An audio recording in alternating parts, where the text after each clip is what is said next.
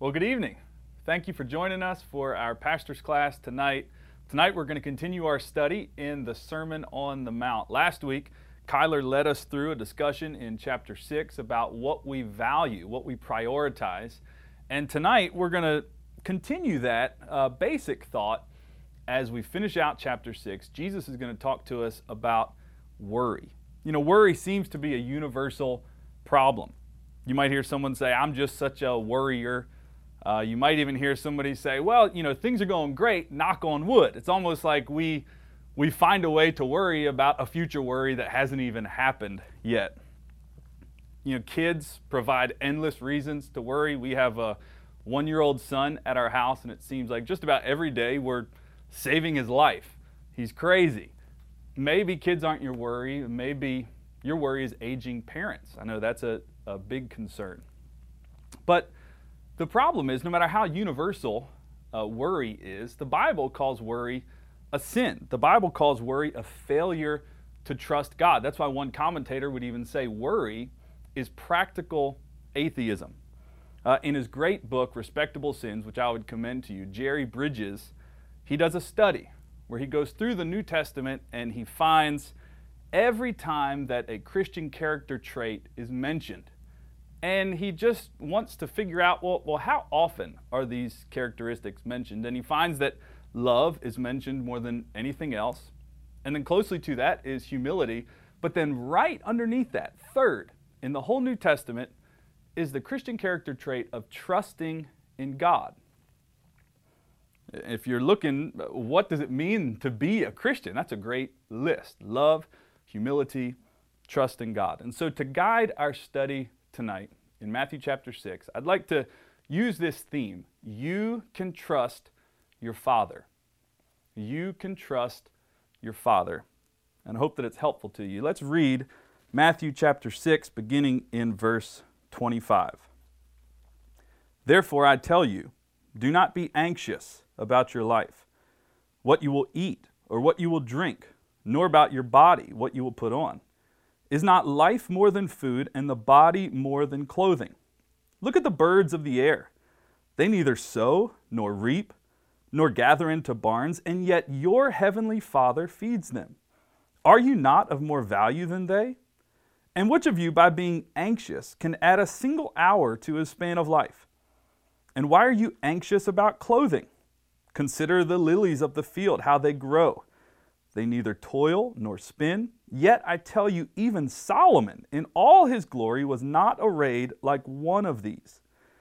But if God so clothes the grass of the field, which today is alive, and tomorrow is thrown into the oven, will he not much more clothe you, O you of little faith? Therefore, do not be anxious, saying, What shall we eat? Or what shall we drink? Or what shall we wear? For the Gentiles seek after all these things, and your heavenly Father knows that you need them all. But seek first the kingdom of God and his righteousness, and all these things will be added to you. Therefore, do not be anxious about tomorrow, for tomorrow will be anxious for itself. Sufficient for the day is its own trouble. Let's pray. Father, may you guide us now as we look at your word. May you cause us to see, may you cause us to hear, and may you cause us to trust in you. It's in Christ's name we pray. Amen. The first thing I want us to see here in Matthew chapter 6 is that you can trust your Father's power. I get that right from verse 25. Look at it with me once again. Therefore, I tell you, do not be anxious about your life, what you will eat or what you will drink, nor about your body, what you will put on. Is not life more than food, and the body more than clothing? So, what's, what's he saying here? Well, first, you see the command. It's very straightforward, very clear. Do not be anxious. You might have noticed it's repeated two more times in the passage. As we read our Bibles, it's always important to pay attention to, to what is repeated. What's he saying here? Do not be anxious. This really has the idea of do not be full of care. Do not be so consumed with worry that it just drains the joy out of everything else in your life. This is the same word that Jesus used when he was talking to Martha. You might remember she was running around serving, and Jesus looked at her and said, Martha, Martha, you are, are troubled and anxious about many things. This is the same word that Paul uses in Philippians chapter 4, where he gives the, the command, the same command that Jesus says here, where he says, Do not be anxious about anything. But what Jesus is saying here, he's telling us we can trust his father's power, our father's power, because he says, you know, you're worried about uh, what you're going to eat. Is not life, the very fact that you have life, of greater value than, than the food that you get to sustain it? Hey, God is the one who created everything. He's the one who created the universe with a word. He spoke life into existence. He created you. He gave you your life. Do you not think the one who gave you your life can give you food to sustain that life? Do you not think that the God who, who fashioned your body cannot provide you with clothing to cover that body? And you know, we have to remember at this time, as Jesus is talking here in the first century, scarcity of food was a much bigger problem than it is for any of us today living in the West. Yet, you know, as we read in the Bible about famines, and you'll notice that they come up a lot, we usually just jump over that. It doesn't really mean much to us. We hear about a famine and it doesn't affect us, but that wasn't true of these people here. And yet, Jesus could still look at those people and say, hey, you can trust your Father's power. You can trust your Creator God to provide for you. But that's not all he says. You can not only you can trust your father's power, but you can trust your father's providence. I get that uh, from the next few verses. Verse 26, look at what he says Look at the birds of the air. They neither sow nor reap nor gather into barns, and yet your heavenly Father feeds them. Are you not of more value than they? So Jesus provides several arguments here uh, and the first one we're going to look at is in verse 26, this argument from, from nature. But let's first talk about providence. Providence is a word that we use a lot around here. Hopefully, you're beginning to understand it. Hopefully, you're beginning to love this truth and the comfort that it brings to Christians. But just very simply, providence is this idea that God is working all things, every event, every circumstance, in all places, throughout all times, for His glory and for the good of his people. Providence. But look at what Jesus says. He says, Look at the birds. You can almost imagine Jesus as he's out there on the mountain. Maybe there are birds flying overhead. He says, Hey, look, look at these birds. But he's not call, calling us just to, to look at the birds, he's calling us to think about the birds, to examine the birds. They don't sow, they don't reap, they don't have a way of storing up food, and yet God feeds them. Look at what he says. He says, And yet your heavenly Father. he said, not their heavenly Father, your heavenly Father feeds them.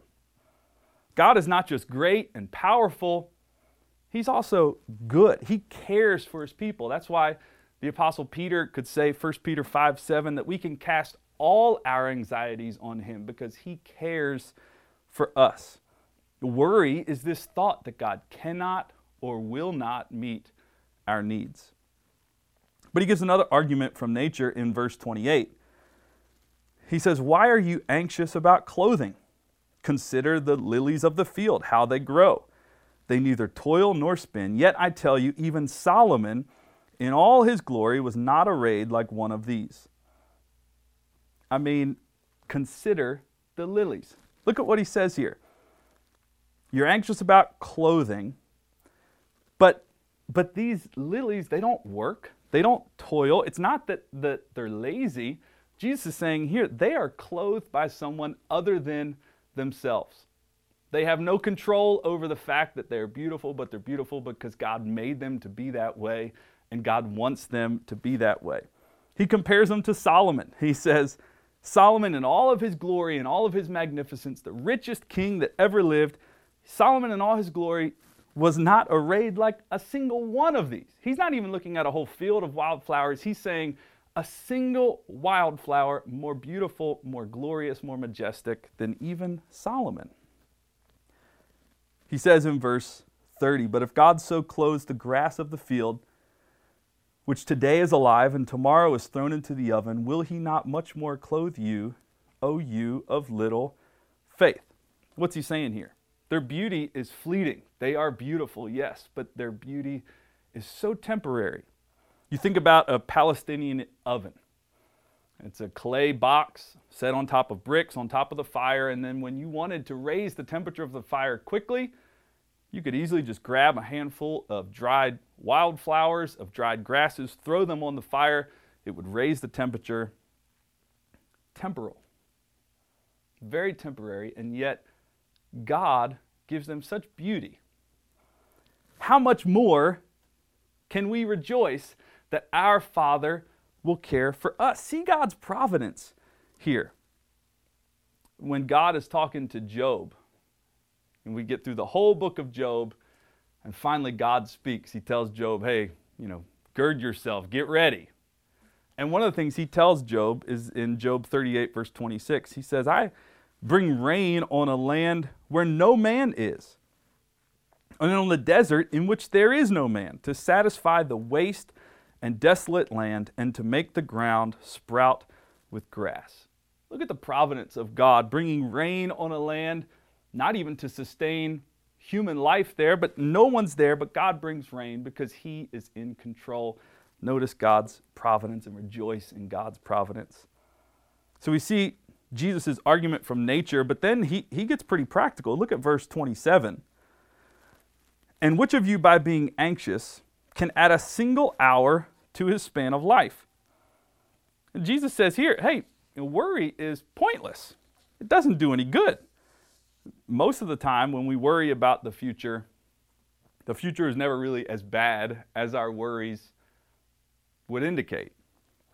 But honestly, whether it's better or worse than we expected, when we worry about the future, we are worrying about something that's out of our control. So we can't add a single hour to our lives. It's pointless. This is especially relevant, I think, in our world today. We're consumed with youth. We are desperate to avoid acknowledging our own mortality.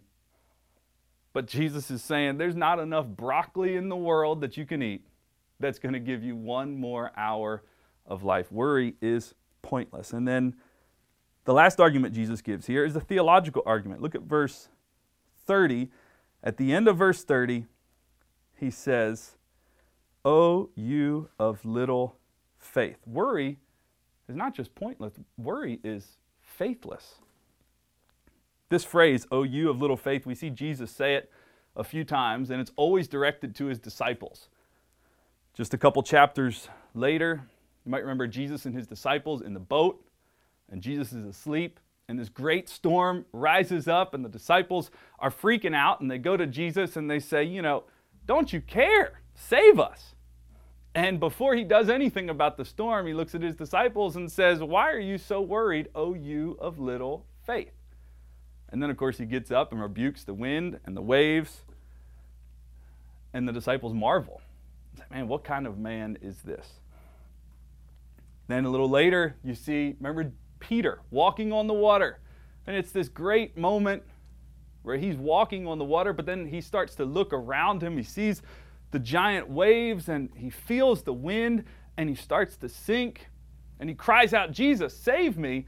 And Jesus reaches down, and saved him, and said, Why did you doubt, O you of little faith?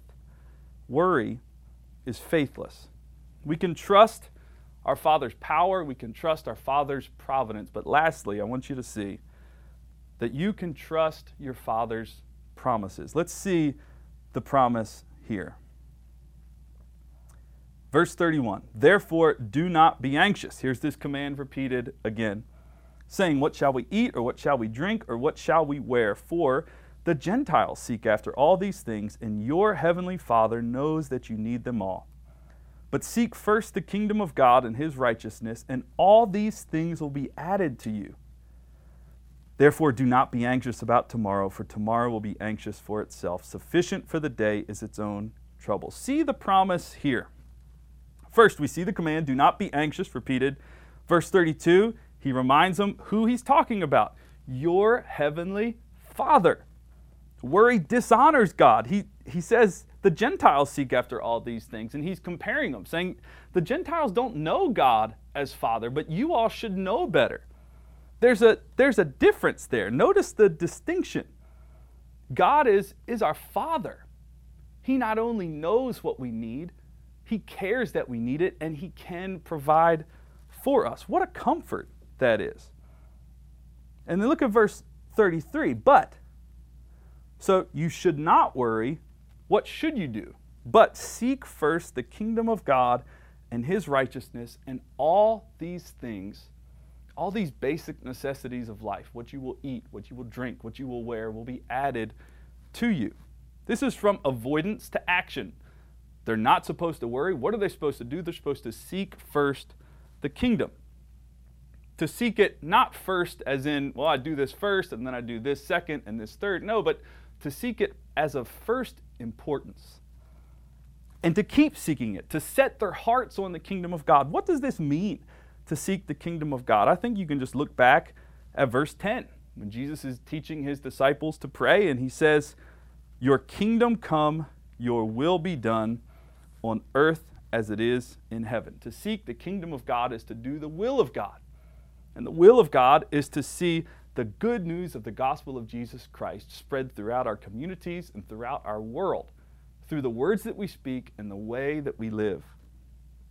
The Gentiles don't live like this because they don't know God as their Father, but disciples of Christ, followers of Christ, knowing that God is their Heavenly Father, should live differently and you see the promise on the back side of it. And as you seek first the kingdom of God, all these things will be added to you.